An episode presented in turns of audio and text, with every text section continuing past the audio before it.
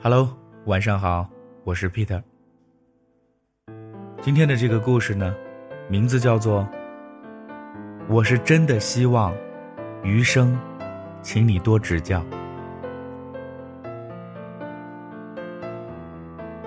蒋灿和泽安已经在一起七年了。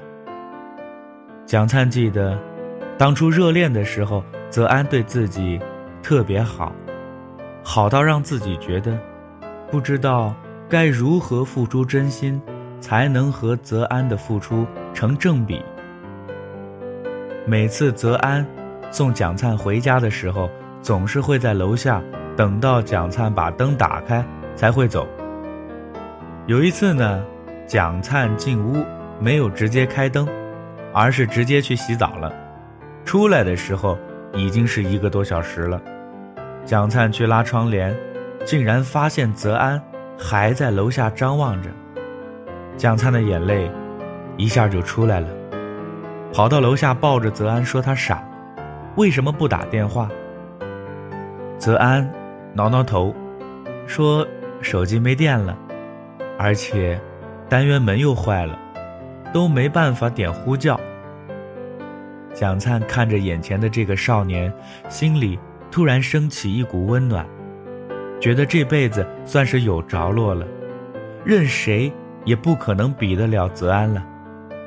蒋灿闪着明亮的眼睛盯着泽安说：“我想嫁给你，你愿意吗？”泽安猛点头。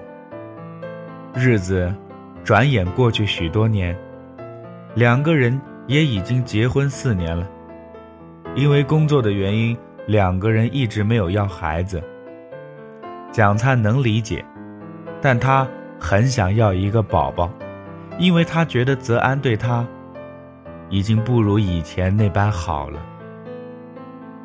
蒋灿一直想回老家生活，觉得在北京这样的城市太没有安全感。这时的泽安总是笑呵呵地说：“总会有的。”可一直租房的生活让蒋灿无法相信泽安的语气。最近一年的时间，泽安回家的时间越来越晚，甚至有几次整夜都没回来。蒋灿心里很难过，但又特别要面子，从来不问泽安干嘛去了。每次泽安夜里喝多了回来，都会让蒋灿觉得日子。已经没有奔头了。从前那个爱他的泽安，或许已经被生活改变了。蒋灿甚至想到了离婚，虽然他仍然放不下泽安。也许只有离婚，才能让泽安明白，他已经忽略自己太久了这件事儿。一天下午，蒋灿正在上班，泽安打来电话说，在楼下。蒋灿跑到楼下，看见泽安远远的站着，走过去问泽安：“这个时候你来干嘛呀？”泽安笑笑没说话，拉着蒋灿上了出租车。开了有三十多分钟吧，到了一个小区的门口，蒋灿抬头看着，觉得眼熟。这时候，泽安拉着蒋灿的手说。这这是咱俩刚来北京的时候，有一次啊，你路过这个小区，你说如果有一天自己能住进这样的家，那该有多好啊！从那个时候开始，我就发誓，一定让你住进去。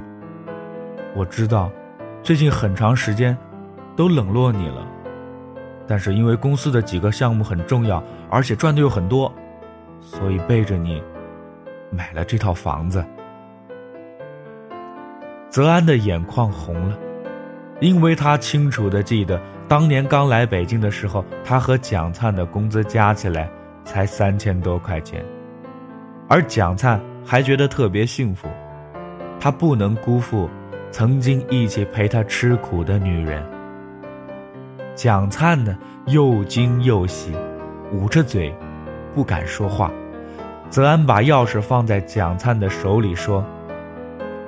咱们的新家呀，在十六层，幺六零三。对不起啊，这么多年委屈你了。落日的余晖下，泽安抱着流泪的蒋灿，像极了七年前等他回家的那个夜晚。故事虽然已经结束了，但我相信你内心的思绪一定还没有停止。是的，生活中。总是处处充满惊喜，有时候我们判断一个人呢，往往通过他的表面，但事实证明，表面并不全面。少一点套路，多一点真诚，我们的生活会更加美好。我是 Peter，咱们明天再见。打开微信右上角点加号，搜索栏当中呢，输入 Peter 讲故事。找到我，添加关注，每天一个故事，分享你我身边最真实的生活。咱们明天再见。